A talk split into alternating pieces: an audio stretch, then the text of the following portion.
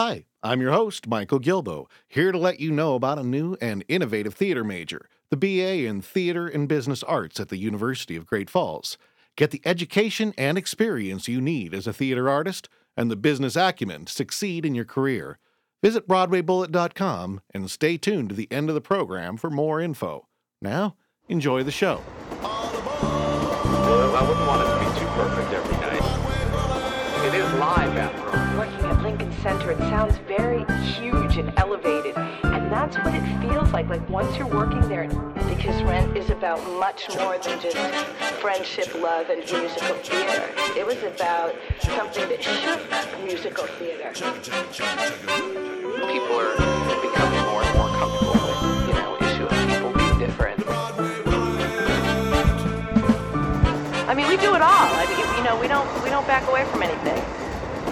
Welcome to Broadway Bullet, Volume 404 for March 18th, 2010. I'm your host, Michael Gilboe, and we've got a lot of great stuff for you.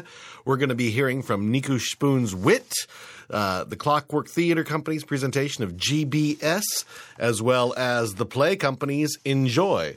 We're also going to hear tracks from the newly released Finian's Rainbow cast recording, as well as the uh, off Broadway cast recording of Coraline. So we got some fun stuff for you, and uh, let's get rolling. On the boards. Originally a Japanese play performed in Japan five years ago, Enjoy is making its trek across the uh, Pacific and uh, the country, so to speak, to make its debut in New York with a fresh translation. The show is called Enjoy, being presented by the Play Company from the 27th of March to the 25th of April. And we have director Dan Rothenberg here to talk about the show and the whole process of uh, putting this together. How are you doing? Good. How are you? Doing fine. So, uh, s- Japanese play translated in American. You're you're directing it, right? That's that's the essence of it. How, yeah. how, how did you come to be hooked up with this show? Uh, I knew the translator a little bit, Aya Ogawa, and I knew Kate Loewald, who runs Play Company. Um, normally, this is actually my first directing project outside of my company in Philadelphia, which is a physical theater company called Pig Iron Theater Company.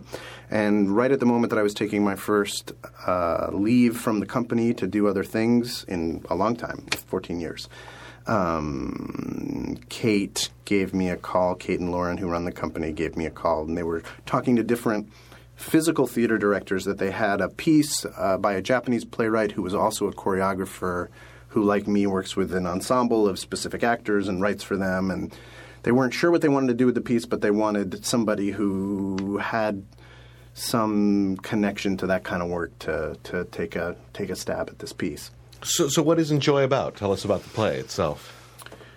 Enjoy is it's set in a well. Enjoy is about this this thing that exists in Japan called a manga cafe. So a manga cafe doesn't really have an analog here in the states. Um, basically, what you do is you you can rent a cubicle by the hour. Um, and uh, you can read from you can you can pick from a library of comic books. And comic books in Japan, manga are not just for kids. Actually, I can think of a parallel in, in the United States here, but it doesn't involve comic books. Right. and it's a little messy afterwards. Well, yeah, and you know, Japan is famous for having love hotels, also for having all these different kind of cubicles for all kinds of things. Um, but uh, in a way, it's not just for there. There are sex spaces in Japan that rent by the hour um, and are actually famously really anonymous. That all you have to deal with is a vending machine. Uh, and one of Okada's plays is set. Uh, it's actually it's his play about the Iraq War, and it's called Five Days in March, and it's about two people who meet at a club and they hook up and they spend five days in this pay by the hour deal with the vending machine love hotel and that's and they sort of have a distant awareness of the iraq war from tokyo um, so i think he's definitely interested in this in time and in, in terms of uh, a society where you pay by the hour um, this, although, okay, so here's what happens in the manga cafe. You uh, pay by the hour. You can also use the internet. You can smoke. You can have some ramen, some tea. You can uh, sleep in a beanbag. And uh, Okada's focus in this piece is actually not on the people who use the manga cafe, but it's on the people who work there. So, uh, part time workers. And in a way, the play is obsessed with how old can you be and still have a part time job? Japan had its own. Hmm, How old am I getting? well, I I think it rings very true to uh, American artists in particular, I think, uh, in terms of the kind of temp work and day jobs that many of us have. I think that means that. Uh, that connects us to the people in this play really, really quickly. Uh, and in terms of how old are you supposed to be before you have made it, before whatever that means uh, for an artist or for anybody. Um, the the people in this play, uh, I was I was going to say Japan had its own economic boom and its own economic crash about ten years ago, uh, and had its own persistent unemployment. Um, so this piece is really about folks who didn't expect to still be in the part time workforce, but are, uh, and uh, their their sense of how other people see them All right. How how uh, Okada uh, the the he's known for this work which is very colloquial, very self conscious, very circular. Um, as you can imagine, if you, if you're trying to think, well, what do you think of me? Do you think this of me? Uh, saying all of those ruminations and tangents out loud becomes this cascade of text. Um, so, so really, when I think about what really happens in the play, uh, uh, I kind of think of this as a as a great nothing happens play. Uh, and I know that Okada has looked at some of the, the Samuel Beckett stuff, although his his work is much less spare. It's really dense.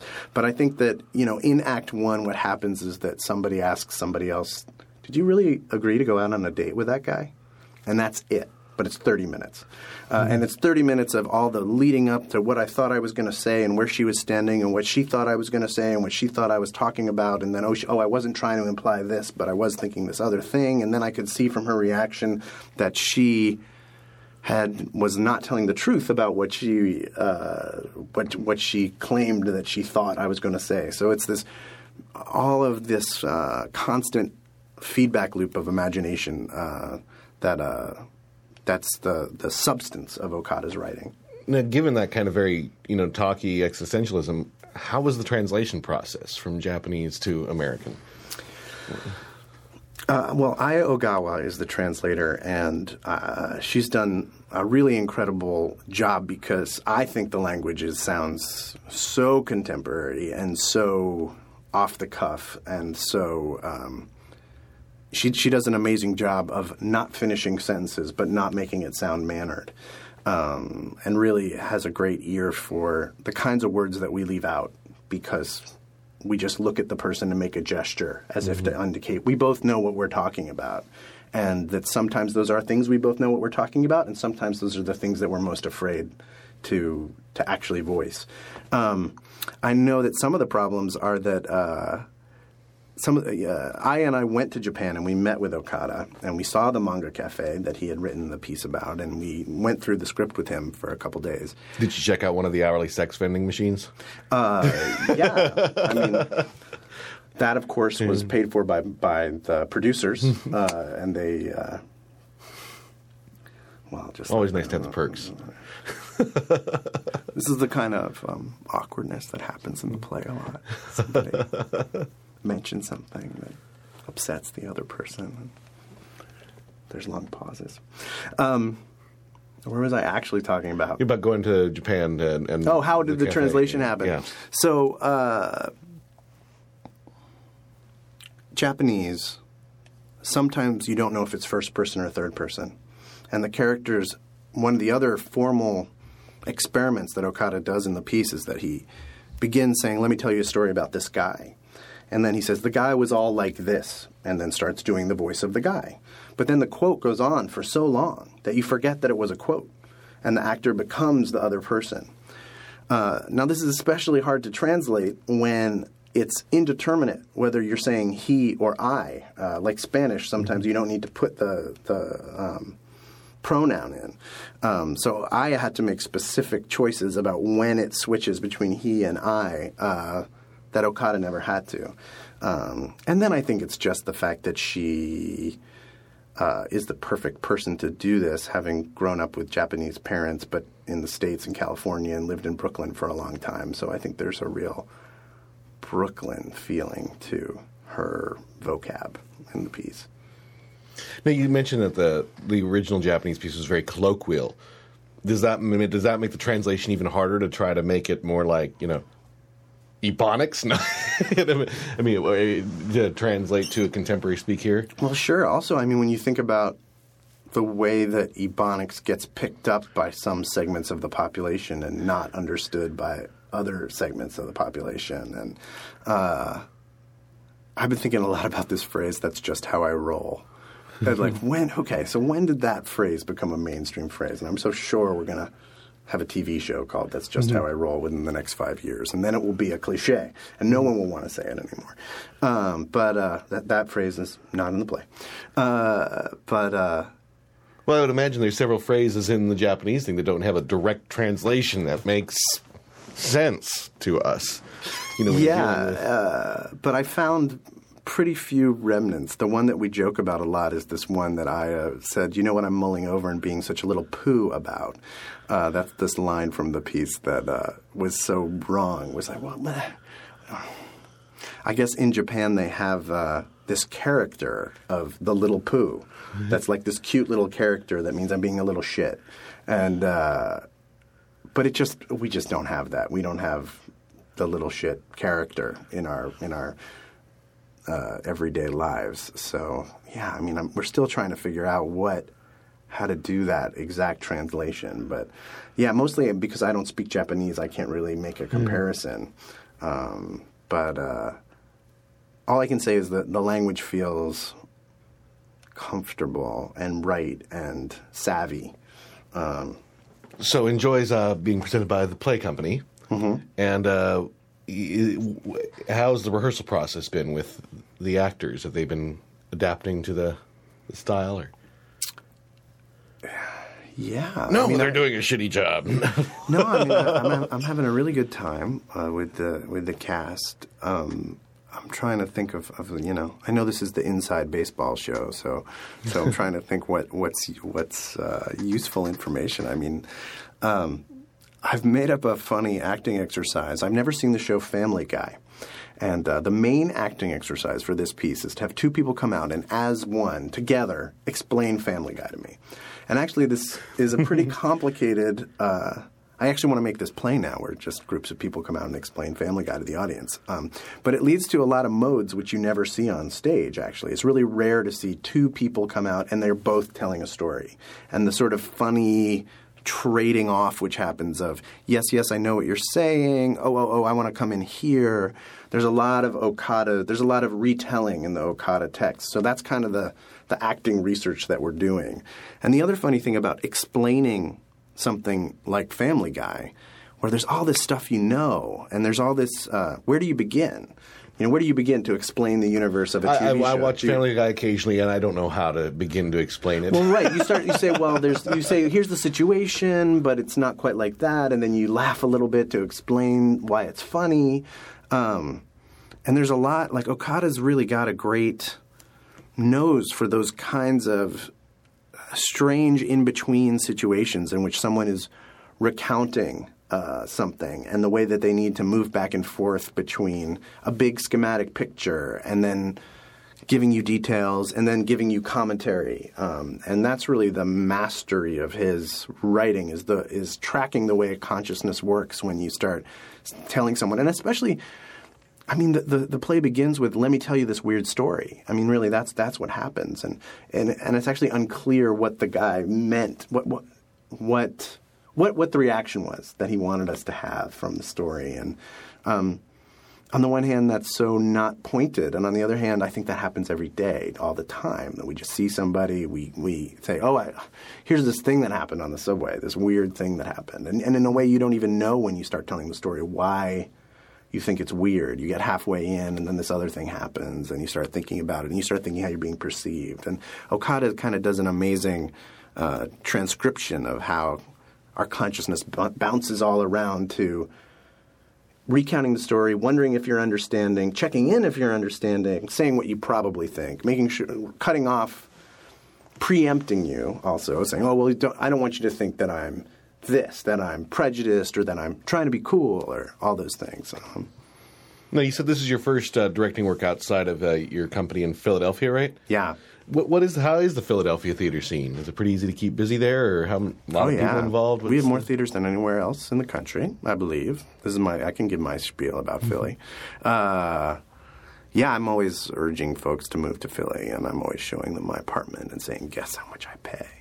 Look how close I am to the center of town. I mean, it's about a quarter as expensive. So, it's a place where 30 year old artists can actually own their own home. You know, a lot of my peers own their houses and uh, are raising their kids in the city, and uh, we have a really great experimental theater scene, and then also a large number of regional theaters. So there's a lot of back and forth. and a lot of room for actors to play people from the Revolutionary War and That's true. Uh, there are several.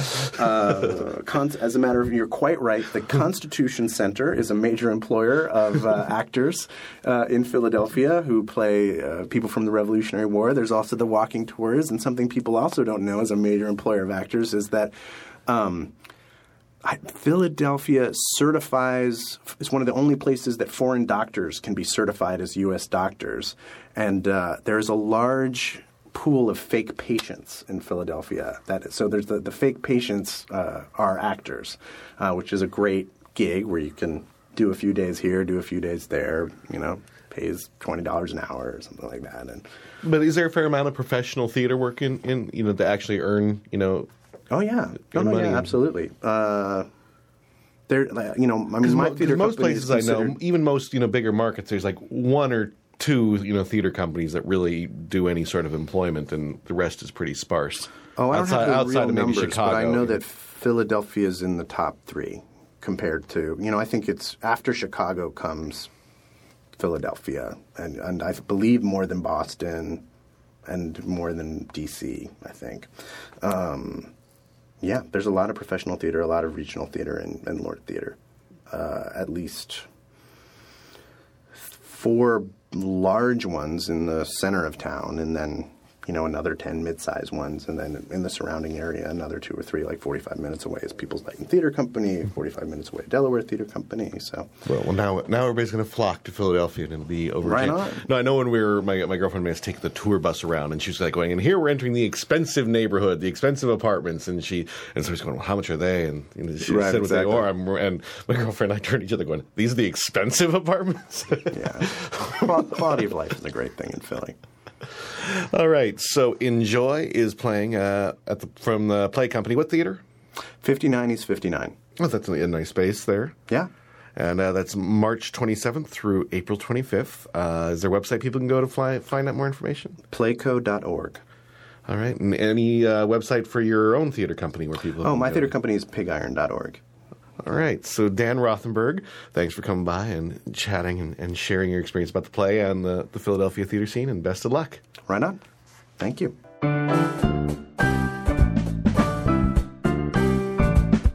Listening room.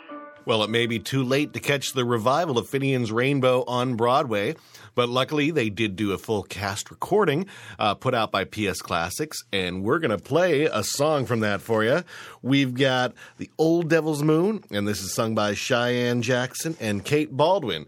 Uh, you can pick up the soundtrack on iTunes, Amazon, and wherever uh, great musical theater albums are sold. on an April night are forever lost in love. If there is moonlight all about, and there's no moon above, I wonder who thought it up.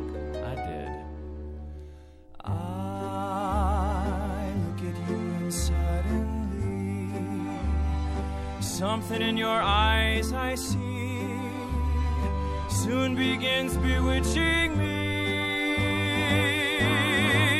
It's that old devil that you stole from the skies.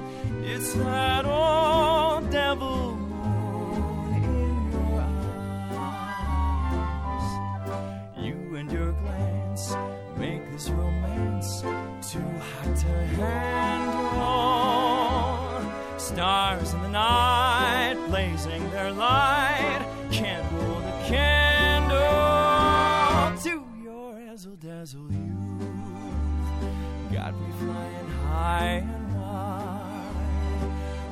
magic carpet ride, full of butterflies inside.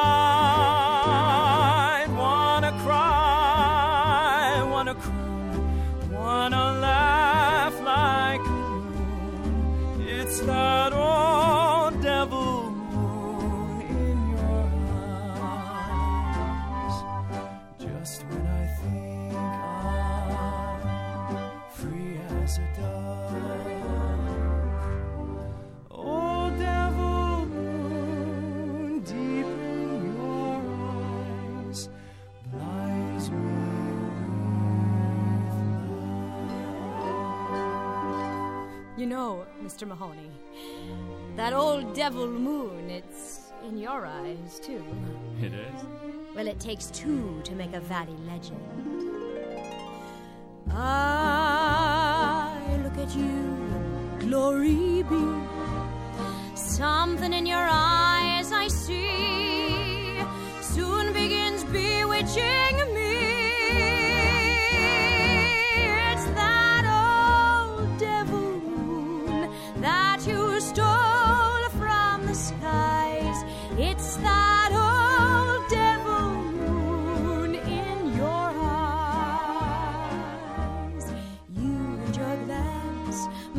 Romance too hot to handle. Stars in the night, blazing their light, can't hold a candle to your razzle dazzle. You got me flying high and wide on a magic carpet ride,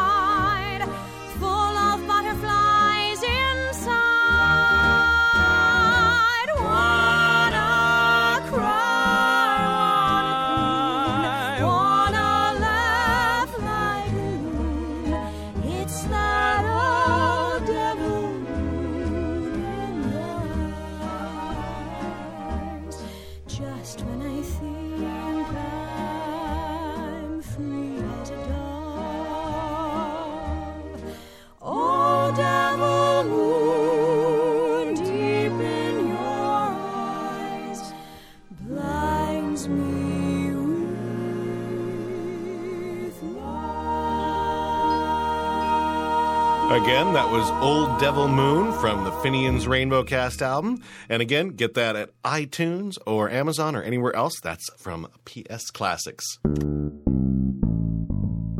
On the board. The Clockwork Theatre is celebrating their fifth anniversary with a play by Canadian playwright GBS. It's going up March 20th through April 10th. And we've got artistic director of Clockwork, Jay Roloff, as well as executive director Harrison Harvey to talk with us about GBS and those funny Canadian writers. uh, how you guys doing? Great. How you doing? So, uh, do you want to introduce yourself so people can connect the voice with your name? Sure. Hi, I'm Jay Roloff, artistic director for Clockwork and uh, director for GBS. Harrison Harvey. I'm the executive director for Clockwork. I don't think they'll have any trouble telling our voices apart. So, so where did that really deep, grady voice come from, Harrison? I don't know. You know, my mother would tell you that it's always been there, but I think it's probably gotten a little lower over the years. Eh, was- about two packs a day. Yeah. And, uh, You, you have a future career doing uh, Harvey Fierstein, don't you? Seriously, it is. it is the number one. I always get.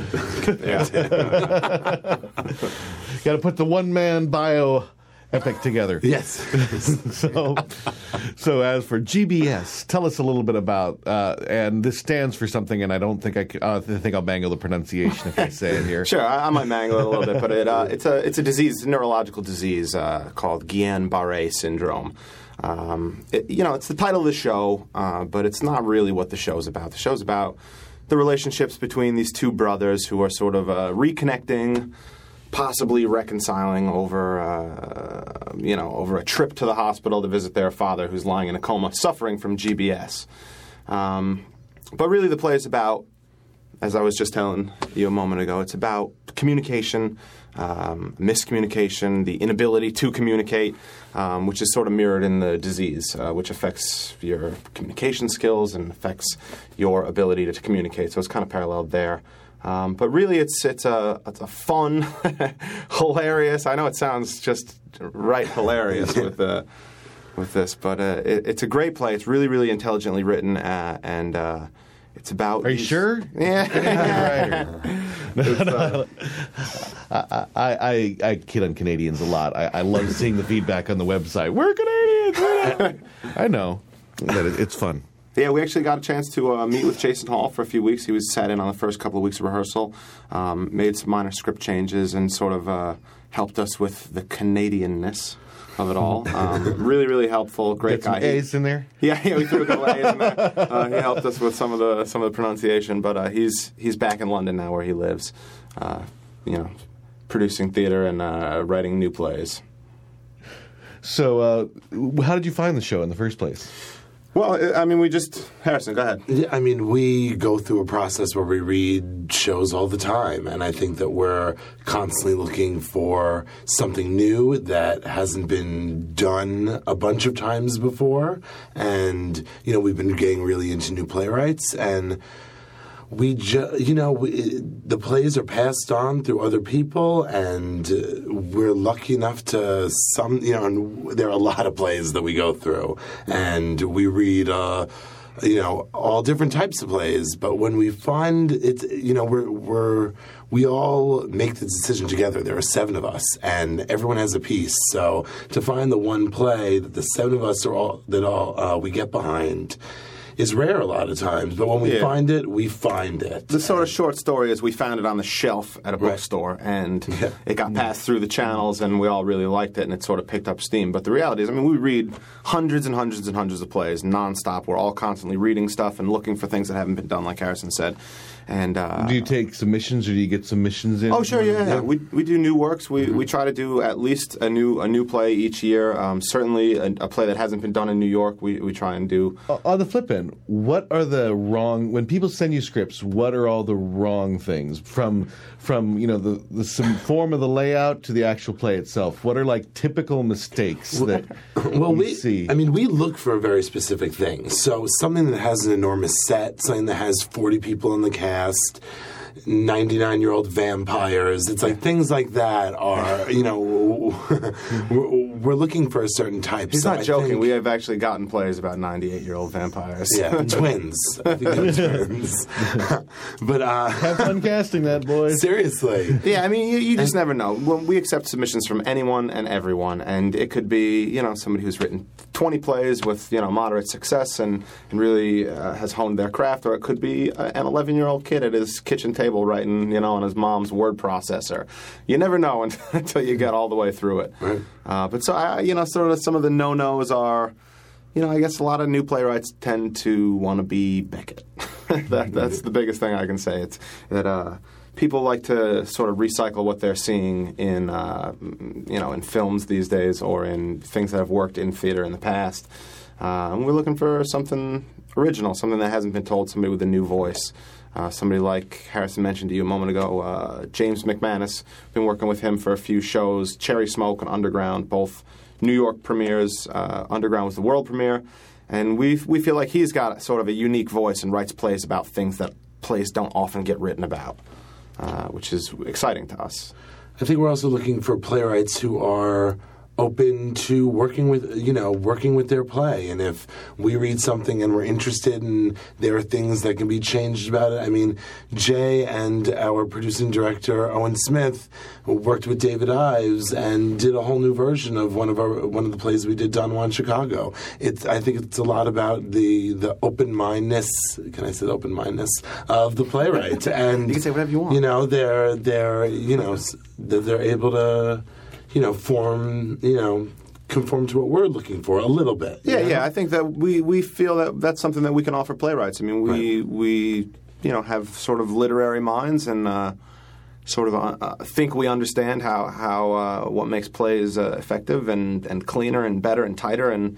So far, most of the playwrights we've worked with have been into working on them, uh, workshopping them over either through a reading series or through a, an extended rehearsal process. And so far, it's been really great. I mean, it's it's nothing like w- sitting down with a playwright that you you know respect and admire and watching him or her sort of change things based on your input and. It's great. I mean, somebody like David Ives sitting sitting around a table with David Ives and saying, you know, uh, I'm not so sure this works here, and having him say, you know, you're right. Really, it makes you feel pretty good. So this is your fifth anniversary with Clockwork. yes, sir. You know, this has been kind of a turbulent time, economy, and a lot of shifts over this past five years. Not sure what you mean. Has, has your have you found your mission or or your your goals changing over the from your what your original statement was to what you're at now? Not really. Our, our statement is about is about the, the kind of work that we want to produce. We have found some some of the uh, financial elements have been changing. Uh, some of the you know we try and be a little more sensitive to it. Uh, but we something that is in our mission is we always keep our ticket prices really low. We don't we don't think that theater is just for the super elite rich people who can afford one hundred and eighty dollars on a ticket. I mean, our ticket price doesn't go over twenty five dollars, which speaking from two two poor guys sitting in this little booth right here, we, we could afford that. Um, so we try and keep it really really cheap and, and give all kinds of discounts and student discounts and senior discounts and make it cheap like that. But uh, you know we've we felt the pinch Yeah. budgetarily. Absolutely. I mean, I think it also has to do a lot with planning. I mean, we've been doing this same thing for five years. I mean, you know, we switch it up here and there. We switch up where things fall, but we always have two shows. We always have our reading series. We always have our benefit. And I think that that, you know, that kind of planning, and we, you know, it took us a while to get started. When we first started, you know, we were so tentative to, to do anything. I think that, that, you know, it us even to send out our first mailing. I mean, we gave in what like twenty bucks each. we put together, you know, some stamps, some paper, sat around the table, and licked envelopes and hoped for the best. And I think that we still have some of those same founding members. Sure. I mean, we're we're a grassroots company. You know, it's uh, we're not we're not big budget. Uh, so most of our most of our money comes from individual donors and uh, private foundations. Yeah, you know, one thing I've never asked anybody that I've wondered is, you know, with this, you know, crazy economy, I'm wondering if there has been any upside in terms of I know the biggest expense, or the, maybe you have some others. I see you nodding, so hold on to that thought. Um, space, the the performance space is always like a number one thing. Has there been any downward pressure, any movement on on venues in terms of because I know real estate in general in New York has kind of had a rough thing. So has that been a benefit? I mean, I, I think that. I mean, there are sometimes there are more slots to choose from because there are less companies. But I, you know, it's funny. We, uh, you know, we're a resident company in Theater Row, and there are other resident companies at Theater Row. And to tell you the truth, we were contracted so far out Yeah. that you know our contract is just ending now that we had before the recession and, and all this. We're in a bit of a unique situation with our our, our residency at, at Theater Row. Um, but something that I can tell you is we feel like there is a slight benefit, a sort of a, a push towards off Broadway and off off Broadway theater. Yeah. Because, like I was saying, people can't afford to go to see Broadway shows necessarily. Um, and, you know, you've got these big hits off Broadway right now, like A Lie of the Mind or Clybourne Park, and Playwrights Horizons and the New Group are constantly doing good work for cheap, Atlantic. You know, these places are doing work that's on par with what you could see in a Broadway house for a third the price. And we're doing it for an eighth of the price. I always uh, tell people, yeah. Yeah, yeah. I mean, we, Sorry. we like to think that that there is a potential to sort of capture some of that audience and sort of make the statement that theater doesn't have to be that expensive. I mean, you pay 15 bucks for a movie, why should you pay that much more for a play? So um, back to uh, your current production, GBS. Uh, any other uh, parting shots you'd like to get out about the show? Uh, it's it's the best play you've ever seen. Oh, who's in it? you said it to you said it to two hander. So Yeah, we've got uh, we've got uh, two incredible actors, Jason Jacoby and Curran Connor. Um, and we've worked with uh, Jason before, but this is our first uh, time working with Curran.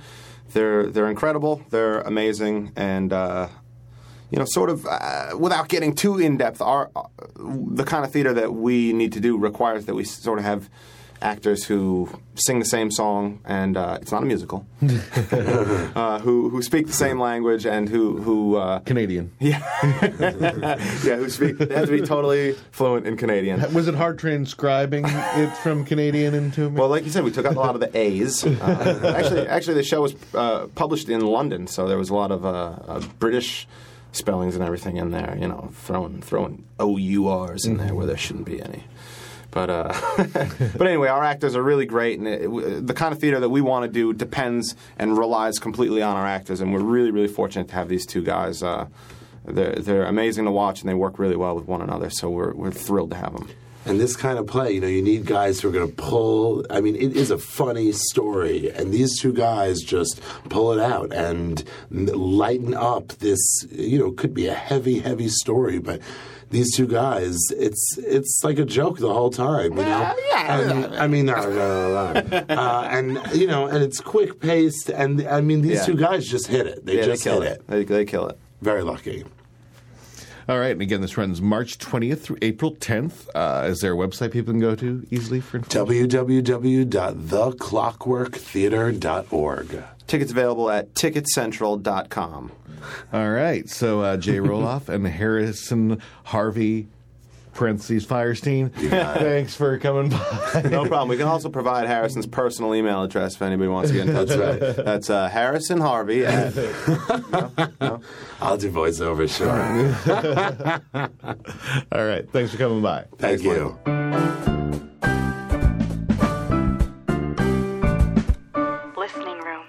Sh-K-Boom slash Ghostlight Records has released the new off Broadway cast recording for Coraline, and we're going to let you hear a snippet of that. We got the song When We Were Young and Restless, which is sung by Francis Jue and January LaVoy.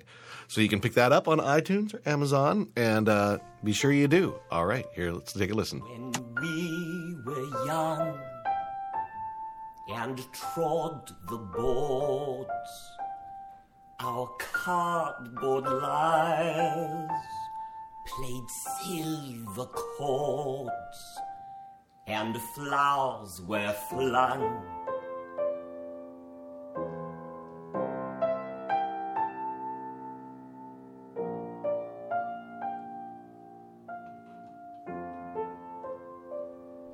We gave our all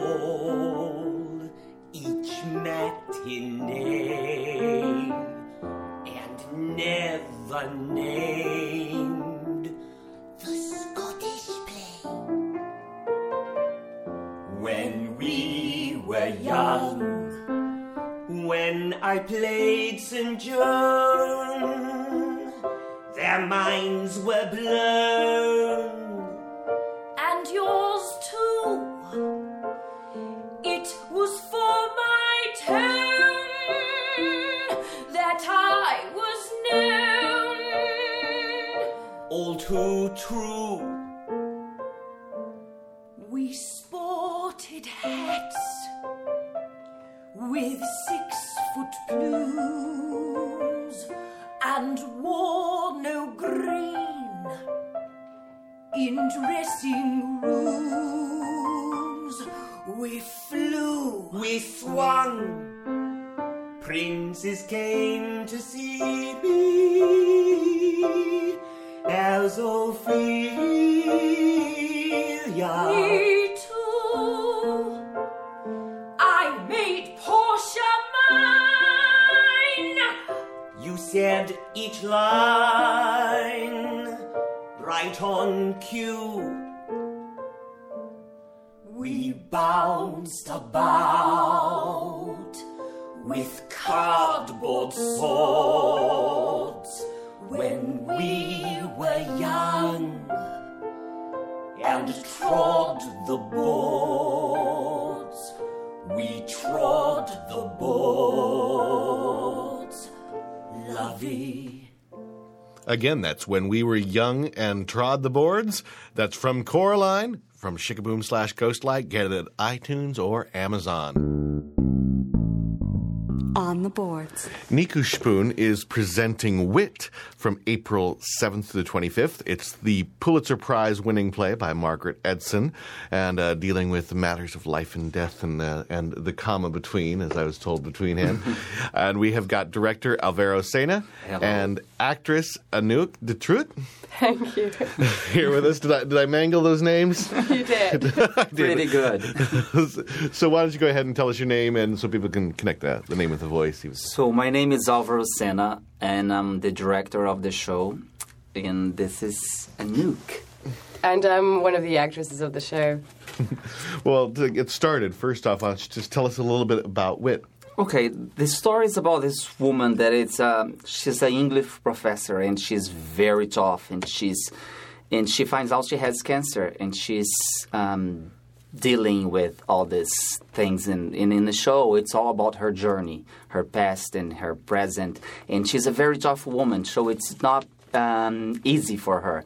And uh, and she's teaching she's dealing with this uh, holy sonnets of the poet John Donne. And interesting enough, the poem, the poems they talk about life and death, so it's a very um, touching subject. And tell us a little bit about your, your role, Anouk.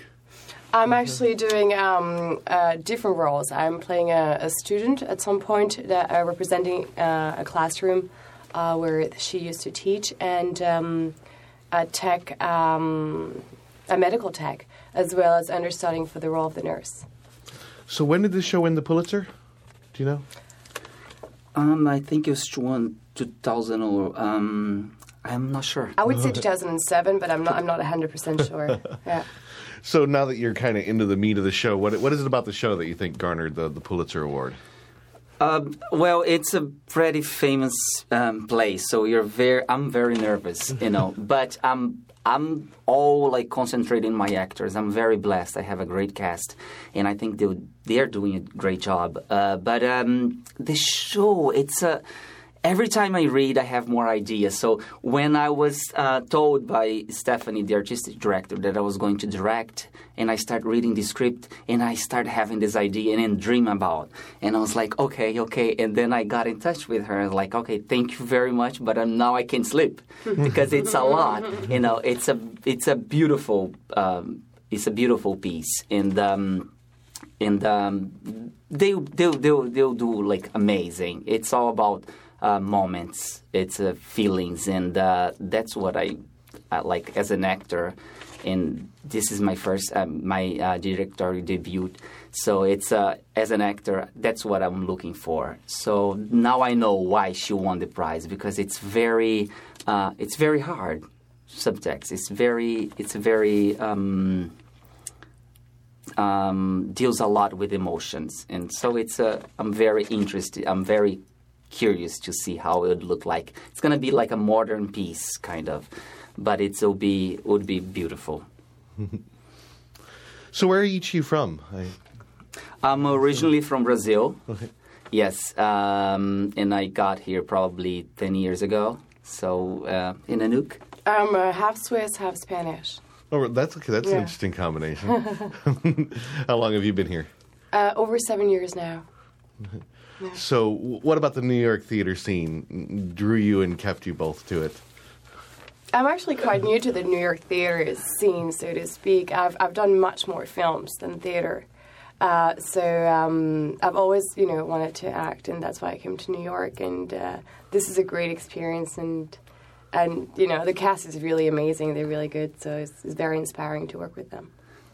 Theater, it's uh, it's in New York. It's um, and I remember when I got here first was um, a long time ago, and then uh, I was brought to Broadway, and then I saw this whole thing, the lights and the shows, and then I was like, okay, I think I have to be here. I want to be here. So then I went back to Brazil. I finished college, and then I came back to study. So uh, and then I got involved with Nicu's Spoon uh, since 2001, and I'm a company member, and um, I've- I'm happy and blessed enough. So, so what is the theater scene like in Brazil? The theater in Brazil, it's uh, it's like it's all, in São Paulo. That's the biggest city in Brazil. In Rio de Janeiro, that's where you find the um, the most like interesting things. Even Broadway shows they transfer to Brazil now, so they go to São Paulo. So you you can see a lot of Broadway shows there now, but the theater there is more. Um, it's more. Um, it's more. Um, it's more open, since we don't have much money to do like huge production or visual effects or anything. So you have to use your uh, creativity to to give the idea to to pass the point like oh this is what it's what i'm trying to say and the audience would get it but it's more um, i would say more open more uh, of um, um, like we see a, we do a lot of uh, european plays.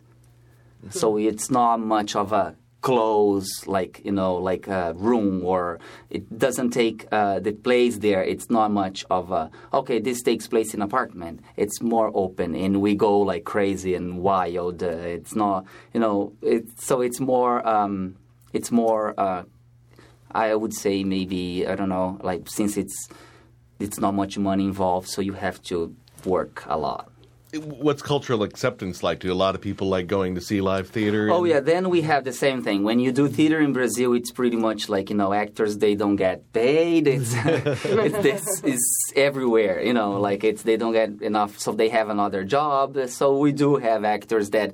Uh, work as an you know waiter and then they go do theater at night so we do have that but uh, what it's big in brazil it's the tv you know so uh, if you want to make money it's you go and do TV, soap operas, and and like here, if you want to make money, you do movies. You know, so it's pretty much uh, it's uh, you know TV make money. You know, theater it's just uh, a hobby or you know, but we do have beautiful like you know talented actors that they are doing both.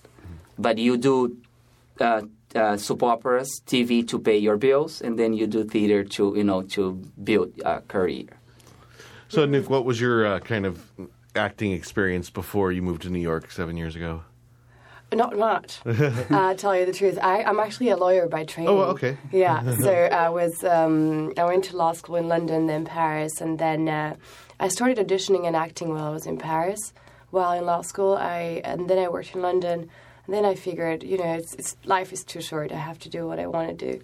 I always wanted to act. I've never really had the guts. I think actors and the, the theater and and the acting field is is a field that is um, that you need a lot of guts to actually, you know, do it.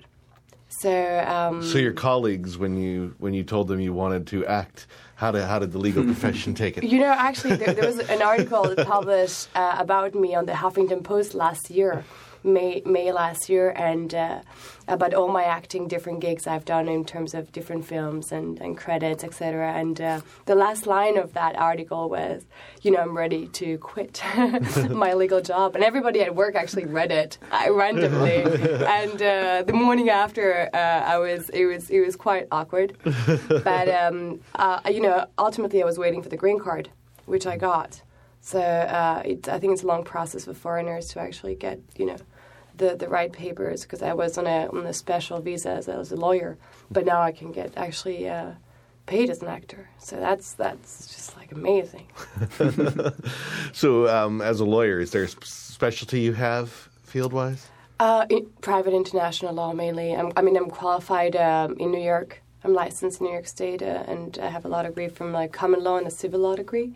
But I do. Uh, I work for a non-for-profit, a, p- a peace organization, and uh, we have offices around like 51 countries around the world. And I sort of supervise, do a lot of, you know, setting up offices, closing offices, a lot of corporate contracts, uh, and I do pro bono entertainment law for a lot of my friends as well um, that have theaters, uh, etc. And I, I was I read uh, in your website that actually you're you're helped produce um, uh, a music, uh, I mean a, a, a, a CD for, and all the proceeds were going to the Kazi in Haiti. I thought that was amazing. I'm sitting on a board uh, of Orphanage International as well, and, we, and and we're doing a lot of good things there as well. Yeah, James Barber came in and we Yeah. recorded a song, and, and it's out. People should check it out. Walk with Yeah. me, but it's like sleep plug. So one uh, one kind of you know final thing. I know Nick Spoon um, traditionally is a often incorporated uh, disability actors into their projects and really try to make their shows accessible for the disabled. And I'm wondering, kind of, does Wit follow the same kind of? Yes, it does. Um, We try to at first we try to cast all the members in the company members of the, of uh, Spoon. It's pretty big and, and and very different. So we do, yeah, we try to hear voices that are usually not heard, and uh, we try to make the impossible possible. So we do have uh, uh, actors that are, you know, in they are in a wheelchair, and we put them in roles that you've never seen. So uh, we do have that, and we also work with um, ASL, American Sign Language, and uh, and this show will have two performances that it's uh, it's uh, all about you know for them for the deaf uh, community. And then um, we usually do every two years like a co a co play show, which is two actors playing one character. One speaks and the other one it's uh, doing the American Sign Language. But um, yeah, so Nicu's Spoon is a brilliant company. It's a, it's just um, if you had the chance to, you know, to to read the story, that Stephanie story, the Nico story. It's it's beautiful. That's how she created the company, and uh, so that's uh, yeah. We try to cast and we try to to leave the door open for everybody. Yeah, and Stephanie Bart- Barton Farcas was on uh, a couple of years ago. I mean, she's been on a couple times. But the first time she was on, if people want to search the archives of Broadway Bullet, she talks about the whole origin of Nicu Spoon. So people can still check that out too. Yeah, it's a it's a very touching story. It's like it's so it's beautiful. It's nice.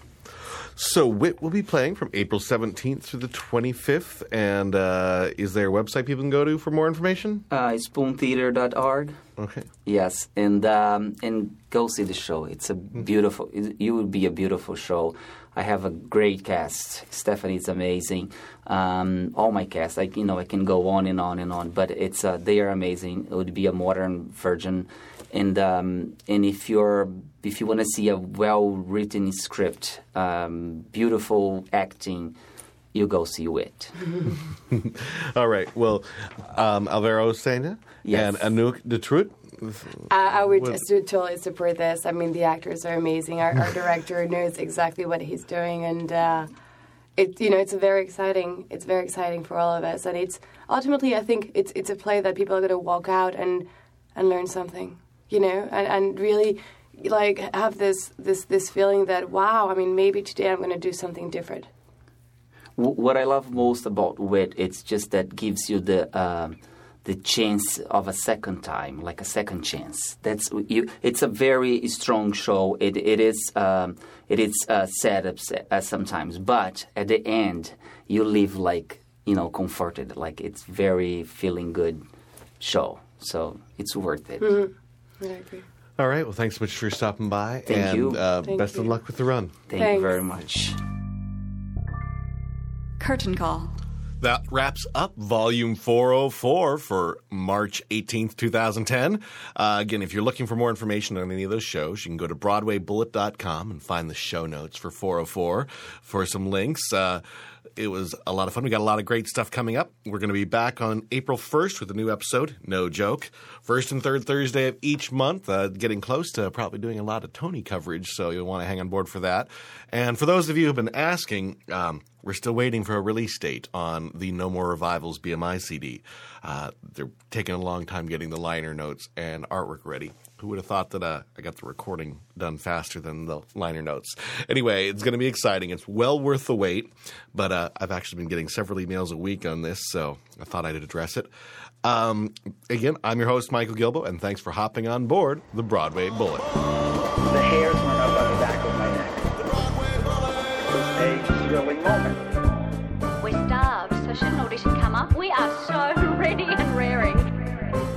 Jake Kowski is my name, and I'm in the can. Actually, the Barfay thing comes from my whole life. People just throwing vulture, bogler.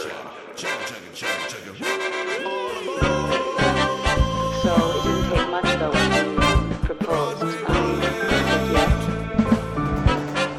Unpackage those things with the audience and explore them a little bit. So, a little more about our brand new theater and business arts major. I know what most theater programs are like, and I've talked to thousands of artists. All of this told me that a new style of theater major was needed. Theater majors can get a pretty good arts education just about anywhere, but most programs do very little to prepare actors, directors, playwrights, technicians, producers, etc., to manage their careers. When you go into the arts, you are your own business, and you need to manage that to strategically plan for your career to grow. If you've listened to many of these interviews, you know you need to be self starters to create your own opportunities. I'm going to make sure you are ready for that world. You'll get a ton of opportunities as an undergraduate. Actors will act, even as freshmen. Designers will design shows right away. Playwrights will see their shows mounted. Directors will direct. Producers will handle shows from inception to execution. Outstanding guest artists will conduct workshops, and outstanding students will even work on this podcast and travel to New York with me for interview weeks. And if that isn't enough, we've got an amazing program that will pay all or part of your student loan payments, even private loans if you are earning less than $40,000 six months after graduation. That is an invaluable option that lets you pursue your passion in theater with less financial pressure. If interested, and I hope you are, go to BroadwayBullet.com. I'd love to help you launch your career.